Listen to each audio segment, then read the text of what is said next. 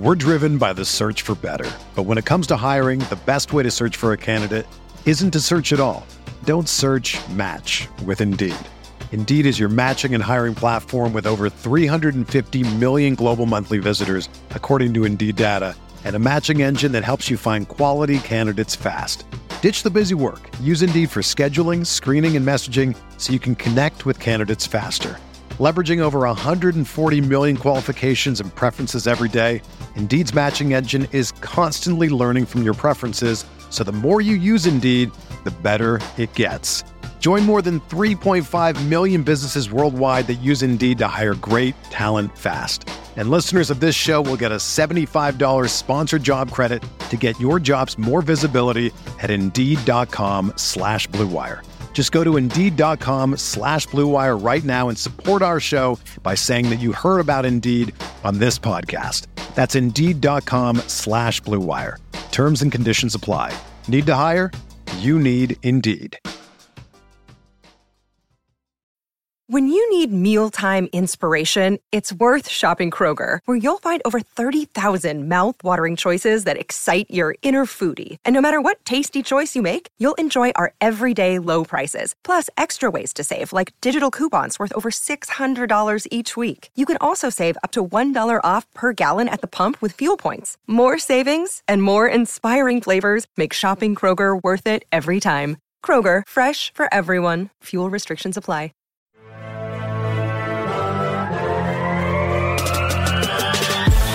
20 minutes a day, 365 days a year. This is the Pack a Day Podcast.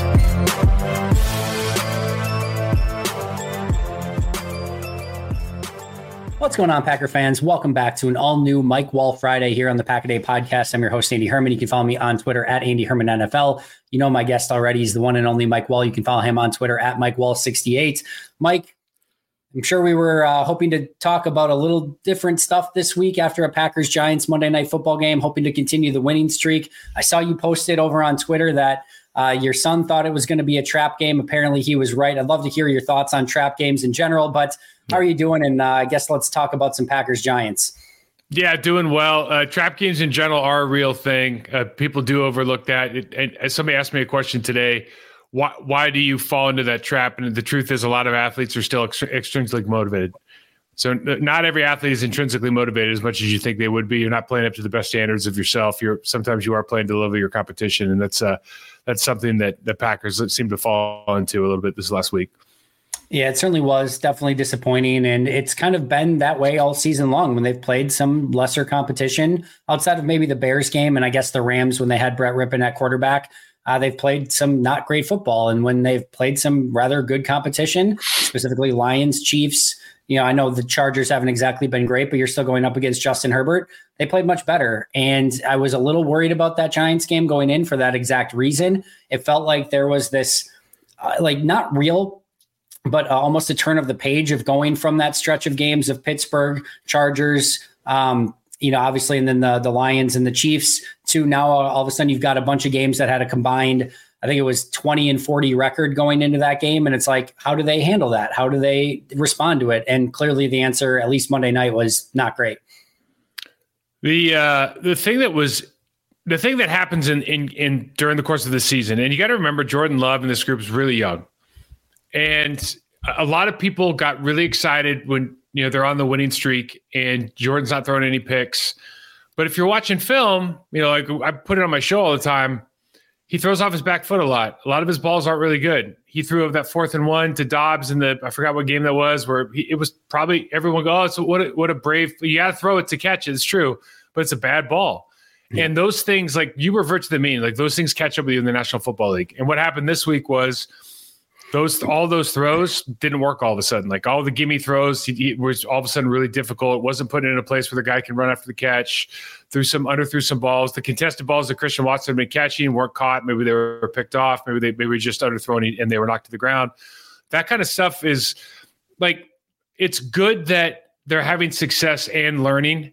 But then when when it comes crashing back down, you realize like, wow, we got a long ways to go nothing's really changed. It's just sometimes those plays get made and sometimes they don't. Like the margin for error with this team is actually razor thin because they don't have just you know, Aaron Jones is out. They don't have this outstanding talent at left tackle anymore. Like they're not a dominant offensive line. I'm just talking about offensively. They, they have some, like they do have some real things they have to think about. They're doing a great job of, you know, using Jayden Reed, not only just with motion to identify coverages and, and fronts, but also to get him the ball more often because he seems to be the biggest playmaker on the team when Watson's not around or Aaron Jones isn't around. So, like, Matt LaFleur is still coaching for the last four games, in my mind, really, really good offensive game plans.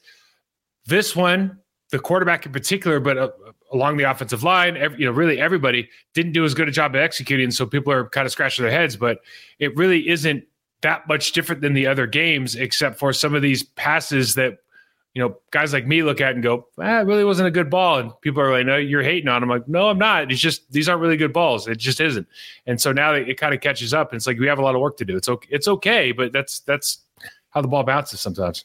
So much that I want to take from that. I actually want to start with the, the play calling standpoint because early in the year when nothing was working, everyone wanted to point to play calling. And I, at the time, I was very much, I'm like, well, they're calling run plays and there's like three guys in the backfield immediately. They're calling screen plays and they're not going anywhere. They're throwing a lot down the field and nobody's coming up with the ball down the field. I'm like, what what left is on the play sheet that you want to call because I'm like he's he's trying everything and there's not really anything working now. Matt Fleur, Matt Lafleur, the coach, has shoulders blame for that, but Matt Lafleur, the play caller, I'm not sure what he could have called at times early in the season that was necessarily going to work. And then you go into that middle portion of the season, specifically during the three game win streak, and he's calling all the same, a lot of the same stuff, or at least you know similar stuff, and it's all working. And it's like, oh my goodness, the play calling's amazing. It's like, well, they're executing now and then he's calling a lot of similar stuff against the Giants, and it's not going well. And it's like, well, they're not executing I think you, I can't remember if you mentioned it as well on the two point play. I know Matt LaFleur talked about it. Um, I know I talked about it. It's a tough play because you need a lot of things to go right in order to execute on it. But if, you know, uh, Malik Heath and, and Elgton Jenkins are able to make the two blocks on the play, I do think he ultimately walks in the end zone, probably for a touchdown. Um, but yeah, it's just like if if they execute on offense, guess what? The play calling start, starts looking a whole heck of a lot better. Yeah, certainly. With regards specifically to that two point play, um, you, you have you have guys that are crucial parts of critical part of block, critical parts of blocks in a, in an area of the field where there's no other options for them in their position. So like you have like Malik Heath, for example, has to down block. Yep. And like that's not his area of, an area of expertise. And there's also not a chance that he's going to run a deep crosser because you're on the two. So that that's the interesting part of that play call. Elgton Jenkins, like, listen, I don't know if he has the option to run around, like to pull, but like, there's no way. I, I played left guard. There's no way yeah, he's getting making to that, that spot is hard. Yeah, there's there's no way he's making that. That I don't care how good he is. Like, he's not making that block the way that the way that it's drawn up. So yeah, that's that's probably a call that that Lafleur would like to have back, or at least have an option for like Elgton to, Elgton to to run around because if he does run around, it, it is a walk in. But to your point, part of the experience of calling plays and understanding this uh, what's going on is is understanding what your guys are good at and it's impossible to know after you know two and a half preseason games or whatever uh, with a first year quarterback you know first year second year wide receivers first year tight ends uh, what is going to work and then what they can like what they can actually consume from an information standpoint because i think that he has evolved as a play caller Jayden Reed's probably the most obvious example, but he's evolved as a play caller for the, the beginning of the season. But what, to your point, what probably has evolved more is they're not making stupid mistakes in execution. I always talk about, you know, you have to identify, you have to communicate, and you have to execute. And uh, the three prior games to this, I think you, it's fair to say that across the board, the team's doing a much better job of identifying, communicating, and executing. Now, this last game, Jordan Love wasn't executing very well. Yep. And if you just look at the the fade to Doubs at the end of the game, where he stopped he stopped everybody. I think it was Doubs was on the left side, singled up. Um, he stops everybody. He gives nonverbal communication that it's going to be a go route. I know I know what they're going to run. I'm sure everybody on you know who's watched film before knows what he's going to run. And he he takes three steps. He hitches instead of just letting the ball go, and he underthrows another pass. And it's like the play's there. So you identified it, you communicated it, you just didn't execute. And that's not the fault of the play caller. Now, is that the fault of the footwork coach? Yeah, a little bit, because at some point you got to get better at this stuff. But that's a probably a different uh, conversation. Yeah, I think Toure on the on the deep Toure. ball. Um, yep, but yeah, totally agreed. And yeah, that, I kind of want to transition there to Jordan Love because you you hit on a lot of it already. It's it, a lot of the fundamental stuff, the footwork, the extra hitch, not throwing off his back foot, like some of that stuff has shown up in random ways throughout the course of the season, but it's been there all season. It does feel like if he's in rhythm and it's one, two, three out, one, two, three, four, five out, and it's like again within rhythm of everything, mm-hmm. it does feel like the footwork, the consistency is much, much better.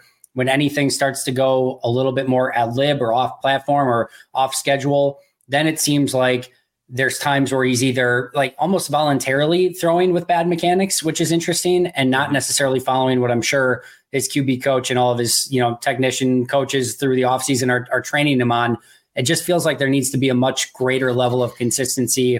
I think that's probably something that has to take, you know, place probably in the offseason. It's just not just going to happen overnight. I, I, I that's the way the NFL coaches think, and I, I wholeheartedly disagree with that. I mean, it can, okay. it's it's not an overnight thing, but certainly it's a two week it's a two week fix. You just have to like you have to be willing to take the time out of your day to fix it. And, and honestly, most most coaches won't because they're worried about scheme and setup. Um, but it started this week with I think he threw it was like a third and two, and he threw it.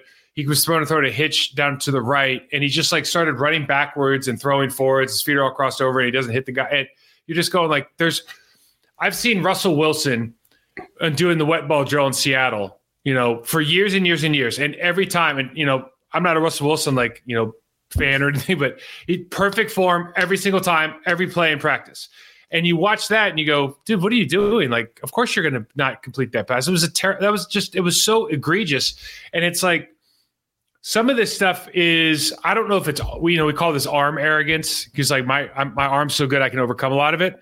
Yeah. Um, I think what people like kind of get screwed up on with like Brett and watching Aaron is you don't look at the footwork, you look at the way the hips come around when you throw the football. And nobody was better at it really than those two guys. Like their footwork, you know, you could talk about did you get to the spot you wanted? Well, if you ever watch Brett step into a throw, like nobody stepped into a throw like Brett Favre.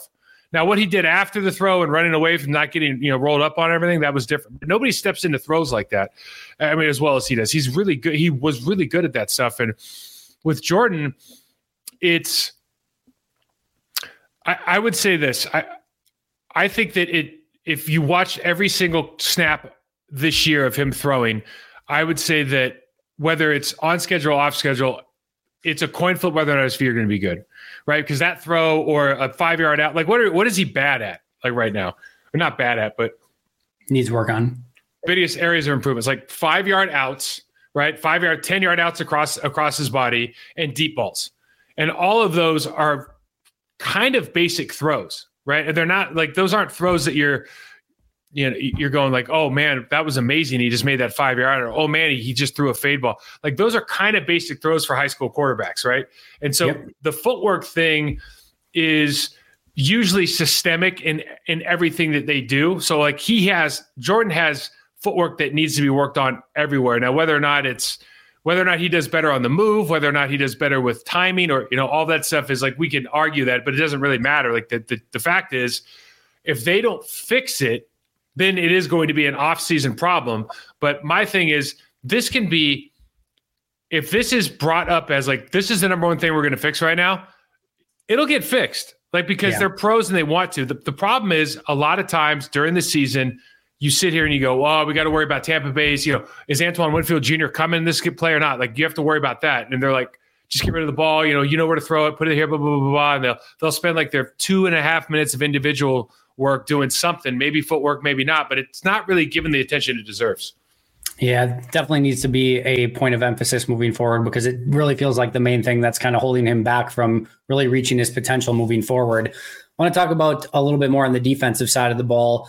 I thought actually for the first like two, maybe two and a quarter quarters wasn't actually that bad. Um, it really was fine up until the Keisean Nixon fumble, and then they immediately go down and score a touchdown, and things kind of unraveled from there. But Green Bay's had a propensity, especially when they get a lead late in the game, to allow the team to go down and score immediately. And it's kind of more some of those situational um, scenarios where it really is a little bit more glaring happened in uh, multiple times this season where they were up in the fourth and gave up the lead. Should have happened another time against the Saints where they had the lead and Winston goes down and they get in field goal range. They just happen to miss the field goal. This week, mm-hmm. they don't miss the field goal. They get closer field goal range and um, they didn't get the stops when they needed it to. Your evaluation of this Packers defense, where they're at so far this season, and maybe more importantly, in some of those clutch situations. the Packers, they, what was the number one goal is to stop Saquon Barkley and, you know, make this a one dimensional game. And they did that, like, I think, you know, for two and a half quarters, really, they did that. Actually, but, you know, right, but the, the play before he fumbled, he had a long run, he had that long run, and he fumbled, but they had done a great job. The other thing was don't let the quarterback escape towards the line of scrimmage. And I think the problem with this, like, Jordan Love has a footwork thing and it can be fixed. The Green Bay Packers have a tackling issue. And yep when are you going to fix it? And the Green Bay Packers have a run fit or communication issue, like RPOs. I, it wasn't didn't happen a lot, but when it happened, it was glaring. Yep. Um, uh, brush lanes didn't happen a lot, but uh, you know we always talk about why are we high side of Tommy DeVito? Where's he going to escape to? Towards the line of scrimmage. Like he's you could literally drop back. He drop back in that game. You go and you would literally go, oh, he's he's running the football. Like this is it's not a designed run, but he's running the football. take off because yeah, because there's there's there's no reason not to. So the the frustrating thing I, I think about Green Bay from a defensive standpoint is you see all these pieces that you go, okay, Kenny's a good player. Preston's a good player. Sean's a good player. De'Vondre Campbell was second team All Pro or All Pro two years ago. You know, uh, uh, McDuffie's a good player in the right. You know, uh, why are they not like? Why does this continue to happen? And it's just the the thing. The word that comes back all the time, or the two words for me, are attitude and discipline. And those things I think are are part of your cult, your fabric of culture that go through that permeate through the locker room, the meeting rooms, and, and, the, and the and the field. How the coaches communicate with you, how you communicate with one another. And I honestly think, without getting to you know, this is one game and all this stuff, but if you look at this team as a, in general compared to what the expectations are. I would say that they probably have some sort of like mental block between what they they think they could be and what they know they should be and I, I don't know how to fix that you know externally outside of that room but i can tell you this. If you just spent a, a real forcible amount of time studying and understanding why you're missing tackles and improving on that like i took the miami dolphins one year. We we i i took over the tackling um, for the team. We were like 65% efficient in tackling. It was awful. Two weeks later just by shining a light on it, five minutes a day, three times a week. Okay. We improved tackling 20 percentage points and for the rest of the year. And it's like, I'm not a magician, right? You just shine a light on a problem and pro, like pro athletes want to fix a problem. So if they're getting embarrassed because they're missing something, you're like, Hey, I know how to fix this. Let's just work on it. They'll fix it. So if, if you're not getting better at something, there's a, there's a reason. And if it's not, if it's not the staff or the, or the, or the, the practice system that is going to allow you to improve, the dude, you got to do it on your own. I mean, it's it's it's just one of those things, and it's frustrating because there's a lot of talent on that side of the football. When you talk about fundamentals, I think that's one of the keys, and tackling goes right there with it. I also want your thoughts on. I don't feel like this is a very attacking defense. It feels like they're more back up, keep everything in front of them. They're not. I, I wonder. Like I'm sure every defender to a T wants to play a more physical attacking style of defense. You're talking about there being maybe a mental block of like what they can be and what they should be. I, I, I wonder in today's NFL if you can just consistently play that same kind of vanilla, kind of backing up style of defense, a little bit more passive, not as aggressive. And if you just don't lose some of the players' intensity and focus and everything, because it's you're it almost feels like it's on autopilot. It almost feels like Uh, we're just going to back up, do the same things, keep everything in front of us. I feel like like look what Minnesota's doing right now and playing a very attacking style, like exotic blitzes coming from different areas of the field.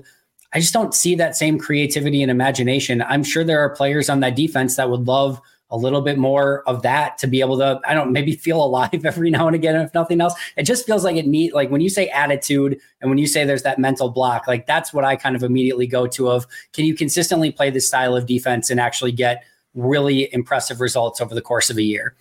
The last, let's say, the last five years in the National Football League, the trend was, you know, oh, you know, for a lot of teams, was to give you know bend and not break. Yep. So I, I, am just going to look at the. I think the Tampa Bay numbers, even on their defense, like they're 13th in the league on defense. But if you look at like their yards given up, they give up like you know 29th in the league or something. It's not very good. I don't remember the number is.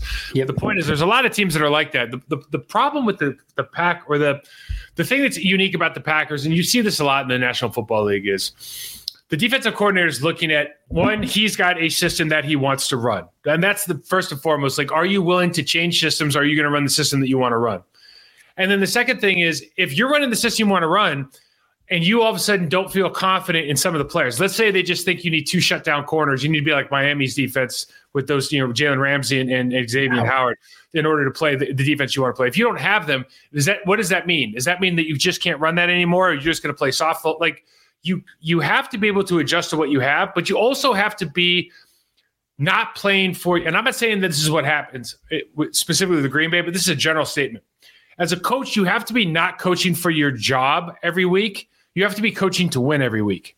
And I think a lot of guys are like, well, I don't trust this player, so we're going to do this. And we know that this isn't what we really want to do, but this is how that is a real problem to me because it permeates through the room and, and people feel that, right? They feel that they're not like, we're not good enough to do what you want to do, or we're playing. Why are we playing this soft defense? Like I'm a good player. Why do you have me playing this? But I, I, I do want to say this because if you watch um, if you watch Isaiah McDuffie, who's not the most skilled guy in the world, as to spend as much time on the other side of the line of scrimmage as he can. Now, there's downsides to that. Certainly, you can run more RPO stuff based off the linebacker. Just you know, you can they did it in the game. Like there's things that you can do because of that.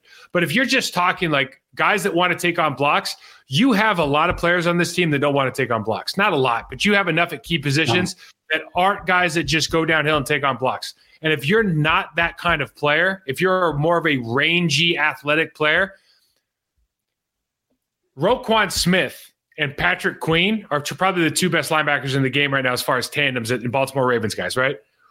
They will, they can kind of do whatever you want. You want to play physical? I'll play physical. You want me to slip a block? I'll slip a block. You want me to run you over? I'll run you over. If you don't have those kind of guys at the second level, it's really tough to enforce your personality on these different programs because I can always figure out how to block your defense, like your defensive line. I don't care how good you are, I can figure out how to block. It's the secondary guys. It's the it's the Derrick Brooks and the Shelton Quarles guys. Like we're going to make it impossible for this to work. And if you don't have guys that are like, you're going to double team, fine. I'm going to knock the block off one of your, you, you know, your, the second player on the double, or I'm going to knock the block off your, your running back in the backfield if you don't have those guys, it's really, really tough to enforce. You can use a safety and, and kind of try to make it happen, but we don't have that either. So there's a couple different things going on there, but I think you really need to celebrate aggression and celebrate playing downhill and get that idea flowing through you. But it has to start with that coordinator, and you have to have the guys that really believe they can do that at, at a high level. So, you guys have probably noticed by now that the Pack a podcast is 365 days a year, and we've now been doing this for over five years. You've probably also noticed that I haven't missed too many episodes over the years, and let me tell you, that isn't by mistake. The truth is, before I started the podcast, I used to get sick way more often. I figured at the time that it was just happenstance, wrong place, wrong time, maybe ran into someone with the wrong germ, and I got sick. What the heck was I supposed to do about it? Then I had a friend recommend to me a vitamin regimen that helped my immune system, and ever since I started started boosting my immune system, my instances of being sick drastically decreased. Turns out, wasn't always just happenstance after all. When I was sick, I wasn't feeling focused. I felt sluggish, and that led me to fall behind on my work and left me stressed out. Me taking vitamins helped, but then I ran into a different problem. Taking multiple vitamins every day was becoming a hassle, and I figured there had to be an easier way. That's when I started drinking AG1. When I started drinking AG1 daily, I not only continued to boost my immune system, I also had more energy and was able to replace all of my multivitamins. That's because AG1 is a foundational nutritional supplement that supports your body's universal needs like gut optimization, stress management, and immune support. Since 2010, AG1 has led the future of foundational nutrition continuously refining their formula to create a smarter, better way to elevate your baseline health. Not only did I replace my multivitamin with AG1, but I love that every scoop also includes prebiotics, probiotics, and digestive enzymes for gut support. That's why I'm proud to have AG1 as a sponsor for the Pack Day podcast. AG1 is the supplement that I trust to provide the support my body needs daily. If you want to take ownership of your health, it starts with AG1. Try AG1 and get a free one year supply of vitamin D3, K2, and five free AG1 travel packs with your first purchase go to drinkag1.com slash packaday. That's drinkag1.com slash packaday. Check it out. This show is sponsored by BetterHelp. It's the holiday season, and in our family, we're gearing up to get all of our holiday shopping completed so we can have those magical moments of giving the gifts that people are going to love, and we can see the joy on their faces when they open those gifts. As a father of a six and 10 year old, those moments are magical and they mean a ton to me. Now, you and your family may have different holidays or different traditions, but one thing remains the same. You get to define how you give to yourself this holiday season, and this holiday season is the perfect time to do just that. You could treat yourself to a spa day, maybe make your favorite meal for dinner, or maybe the best gift of all could be a gift of therapy. As I've talked about in the past, therapy has been a huge benefit to me in my walk in life. As much as we want to put life on cruise control and act like everything is perfect, the fact remains that life is hard and you don't have to walk that journey all by yourself. As soon as I realized that, is when my life took a turn for the better. Therapy has helped me focus, it's helped me avoid negative triggers, and it's helped me enjoy the little things in my everyday life. If you're thinking about starting therapy this holiday season, give BetterHelp a try. It's entirely online, designed to be ultra convenient, and can be suited to your own unique schedule. In this season of giving, give yourself what you need with BetterHelp. Visit betterhelp.com slash packaday to get 10% off your first month. That's betterhelp, H-E-L-P dot com slash packaday. Hey there. I'm sure you've heard a ton about daily fantasy sports, but I'm here to tell you that you've never experienced anything quite like prize picks.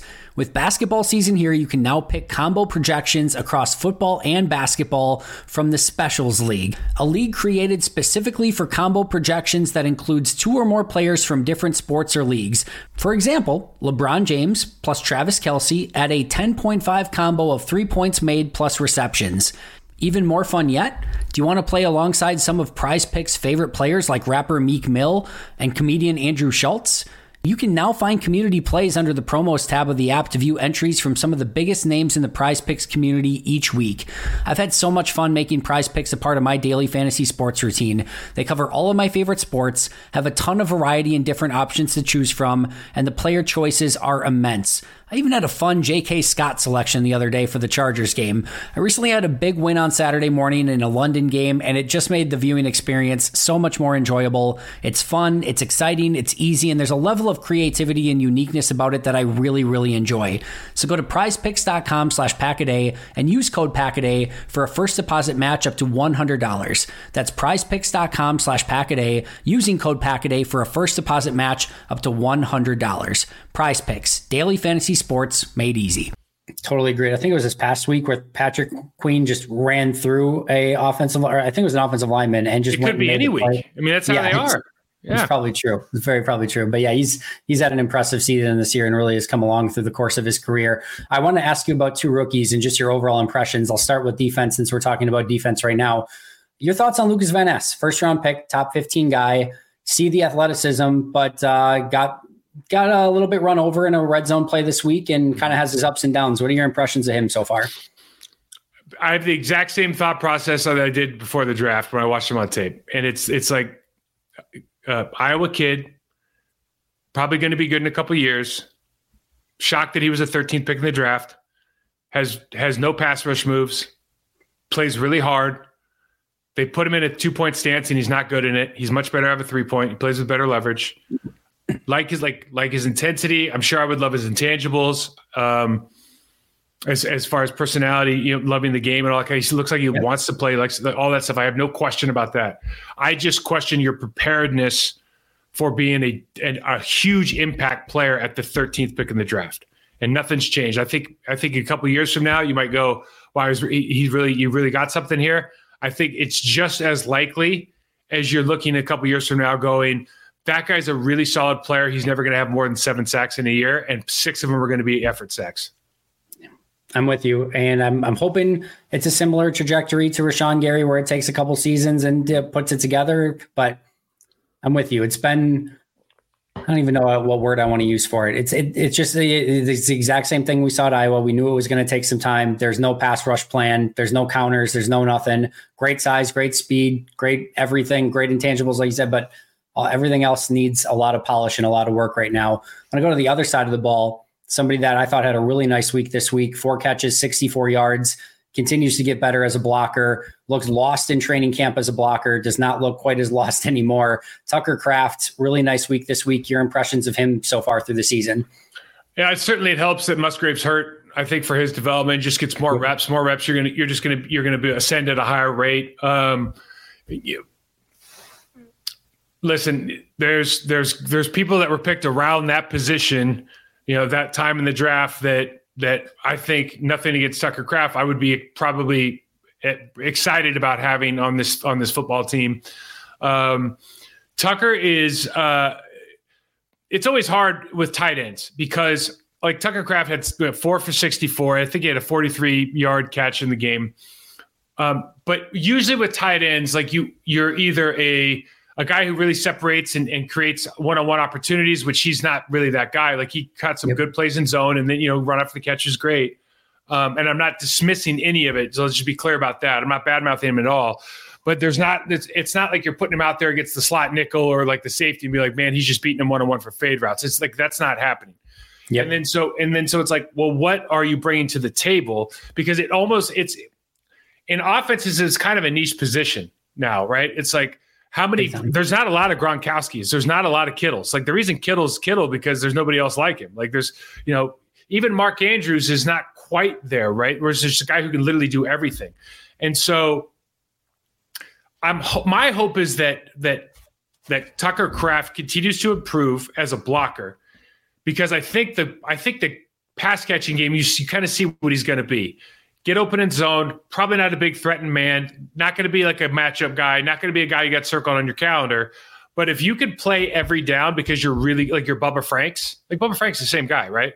Bubba's just yep. a better blocker, probably a little bit better receiver. Like Bubba's a little bit better than him his rookie year, but Bubba could just kind of do everything pretty darn well, and he becomes extremely valuable. And you're kind of hoping with Tucker Kraft, like I would say, the ceiling for Tucker is probably Bubba, which is a really high ceiling, by the way.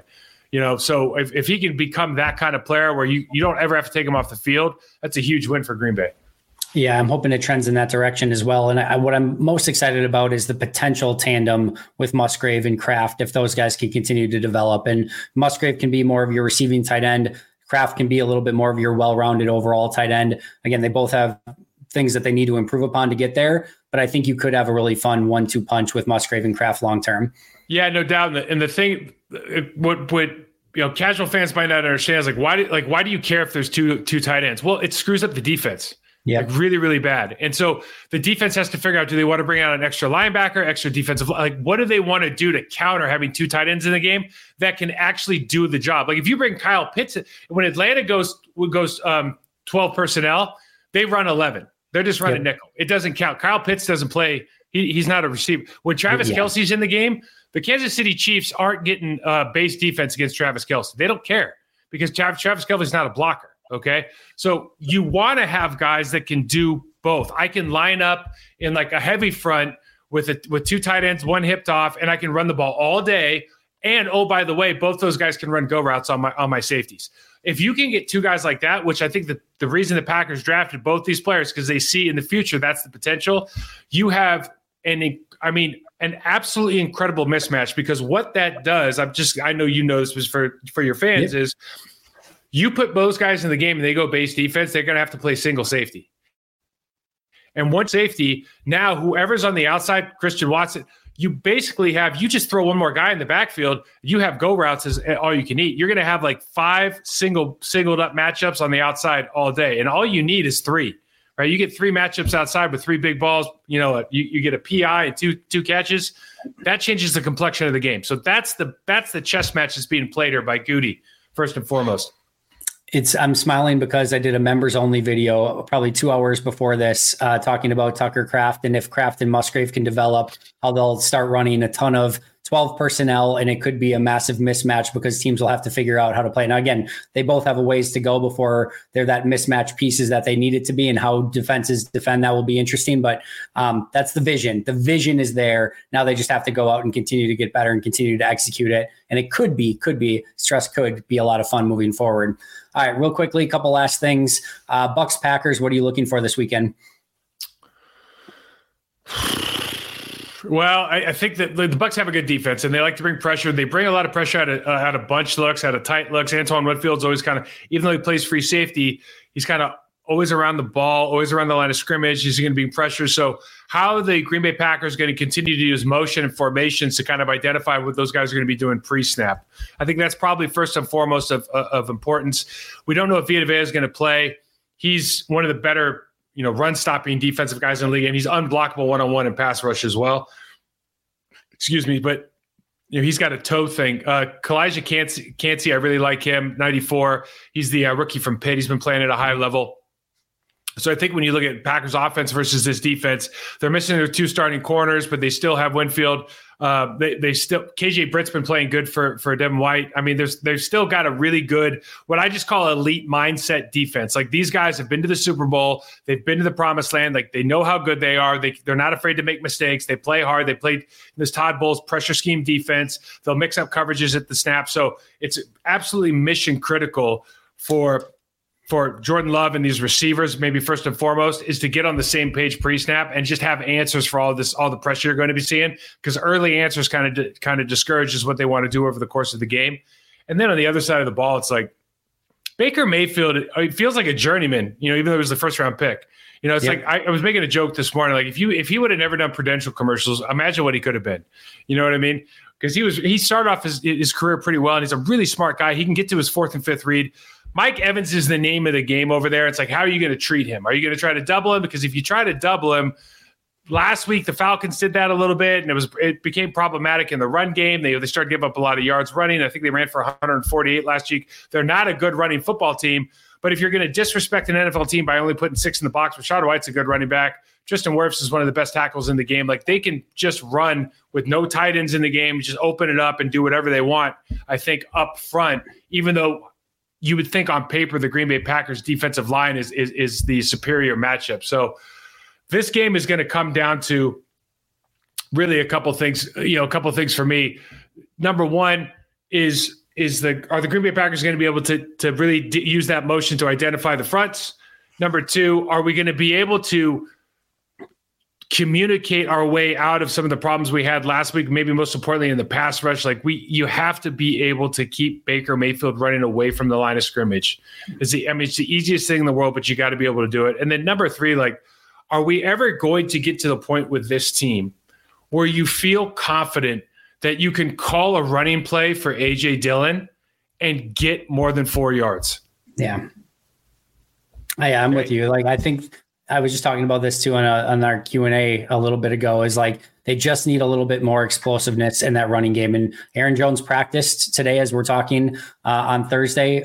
Maybe this is the week that they can get a little something out of Aaron Jones, which I think would be huge. Going back to Baker Mayfield, I think not only the commercials, but but they get he gets Hue Jackson his rookie season. I think he gets either gets fired midway through or early the next year. Freddie Kitchens takes over, and then you've got uh Stefanski. Like he goes through, I think three offensive yeah. three offensive coordinators immediately, then has a cup of coffee with the Rams and Sean McVay, and then goes to Carolina uh, there somewhere, right? Yeah, Carolina. Sorry, Carolina first goes to Carolina with that nightmare of a you know franchise right now. Then goes has a cup of coffee with the Rams and McVay, and now is with Tampa in that offense. So it's like he's been in the league for like you say, like the journeyman aspect of it for like five or six years. I think he's had like seven off, six or seven offensive coordinators or different offensive minds that have been telling him. I, I feel like that's one of those where you always go back and say like if a player had like a different team that he went to in a consistent oh. structure, maybe a couple of years to develop that would have been one with Baker Mayfield that I would have been really interested if he had one consistent coach.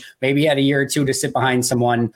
Just didn't work that way. He's a talented player, but never really came all together. And on the defensive side, really quick, before I let you respond to that, uh, Antoine Winfield, sneaky free agent want for me in the offseason. I don't oh, think yeah. they should go like all out and like do like a ton of signings, but one really impact signing, especially on defense. It, they have no safeties basically under contract besides Anthony Johnson Jr. and Zayne Anderson. They go big game hunting. Antoine Winfield signed me up for him as safety in the offseason. Yeah, that's an interesting one. You know, just because I my mind always goes back to Brian Branch, and I know he's not he's kind of a hybrid, he's like the star player at Alabama and whatnot, but uh, the I think there's a, a really a really good number of safeties for some reason coming out of college football right now because they're asked to do so much in the college football game that that could be another option. But yeah, Antoine Winfield Jr. is a really good player. You're right about Baker Mayfield though. It's it's so funny. I tell people this because I, I had the pleasure of being to work for Green Bay and then going to Carolina, then going to Seattle, which is a, phen- a phenomenal organization, and then working as a coach on the other side, going down to Miami, and just that was a complete. For a lot of those years, it was a dumpster fire, and there's a lot of reasons for that. And it's not any one person's. It's it's the culture of the organization, and it starts at the top.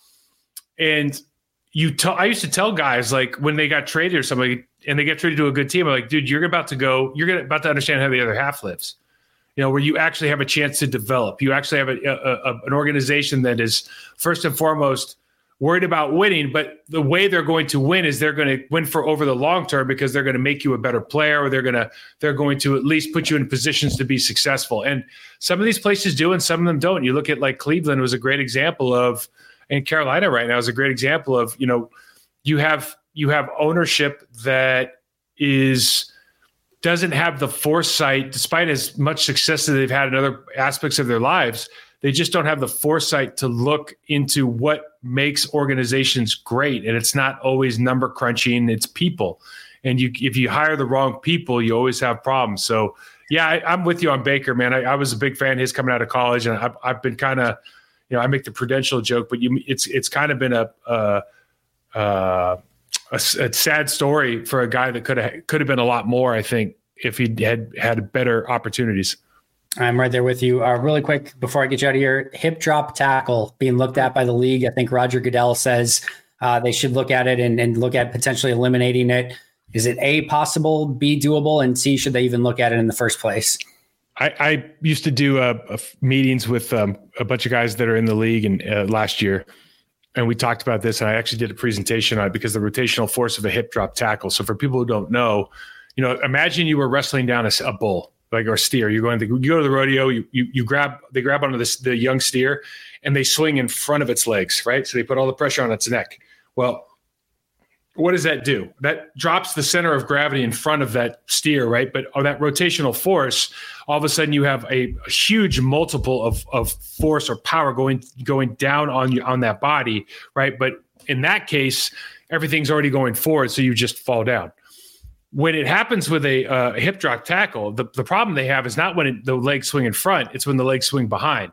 So there's two things happening. One, an incredible multiple of force production is occurring on the lower limbs of that person who's carrying the ball, who's who's who's taking that that hit, and then two, you're adding to that some pressure, some direct pressure put on by that the the, the tackler's body, and so the chances for injury are just astronomically higher in a hip drop tackle than any other tackle, and it's really never been used up until the last couple of years. Like it's the reason that it's not it's never really been considered is because nobody really ever did it. Um, and and now, unfortunately, this is the thing with the NFL. Do you want me to rant for a minute? Because I, I, yeah, go for it. Okay, all, so, Mike's so, all yours. So so here's what here's what happens with the NFL. The NFL says I want to play 18 games. The owners want 18 games. So they go, okay, what do we need to do? Well, we need to we need to put this out that we're really about player safety. And so they go, oh, the helmets, the head concussions, this and that. A bad movie comes out, CT. Okay, we got to do the concussion thing. So we work on helmets, and then we we start protecting the quarterback because we know the quarterbacks are bread and butter, and nobody wants to watch games with bad quarterbacks in. Okay, so we start doing that. Oh, we don't want to. We want to legislate violence out of defense because we don't want our our fantasy football players hurt because the game is about betting. So we do, so we do that. Last year, all the while, by the way, they won't change the field turf because apparently that you know, and, and they manufacture bogus reports about field turf which have been since rescinded because they understand that field turf is cheaper than grass and easier to maintain. So now, last year, we're talking with some people that are higher up in the NFL going, you know, putting together a presentation going, why aren't you addressing this? Like this is actually a really a real problem. And I'm a rugby guy and I'm a football guy and I don't want to change anything. But I'm looking at this yeah. like this is a real problem. Okay. And they said, quite frankly, not enough premier guys have gotten Tony Pollard at the time was the only premier guy that had gotten hurt. Not enough premier guys have gotten hurt. So what did what did Roger Goodell and, and the, the group do? They looked at the play with the highest instance per play of injury, which is the kickoff. Okay. It's the highest instance per kickoff. It is like the 97th highest instance per game or actual play, right? So it's the highest instance per kickoff. They go, oh, we're going to have a fair catch now and we're making the game safer. But reality, the reality is that had that had almost a negligible impact on the safety of the NFL, whereas this would have had a, a monumental impact. The fact was they didn't want to put invest time in it until more premier guys got hurt. And now that it has, I'm sure they're going to look at it. So uh, it's it it is a for for for JJ Watt and the guys out there are like we're taking Richard Sherman said this too, like we're taking violence out of football and this and that. Like I'm a hundred percent with you most of the time.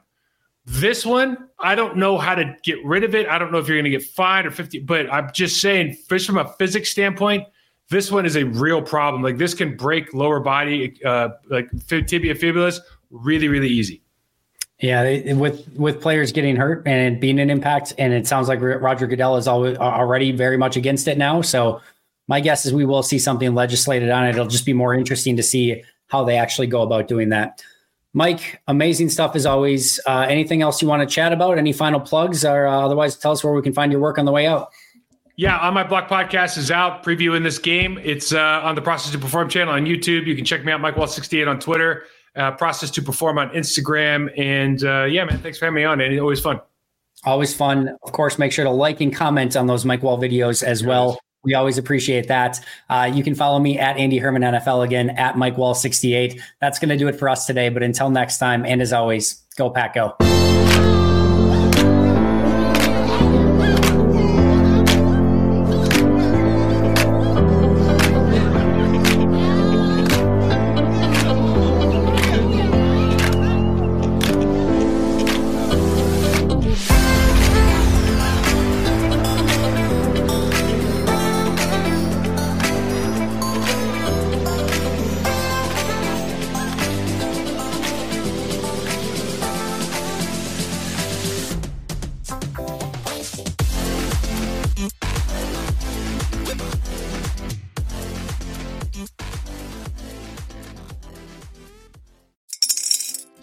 Is in the air at Littleton Coin Company, and we want to help you brighten your collection. Visit us at littletoncoin.com all month long to enjoy 15% off your purchase. With a wide selection of coins, paper money, supplies, and more, Littleton Coin Company has something for every collector's taste. Use promo code SPRING at littletoncoin.com for 15% off your purchase all month long. Restrictions apply. Littleton Coin Company. Serving collectors since 1945. This is the story of the one. As a maintenance engineer, he hears things differently. To the untrained ear, everything on his shop floor might sound fine, but he can hear gears grinding or a belt slipping. So he steps in to fix the problem at hand before it gets out of hand. And he knows Grainger's got the right product he needs to get the job done, which is music to his ears. Call, clickgrainger.com, or just stop by. Granger, for the ones who get it done.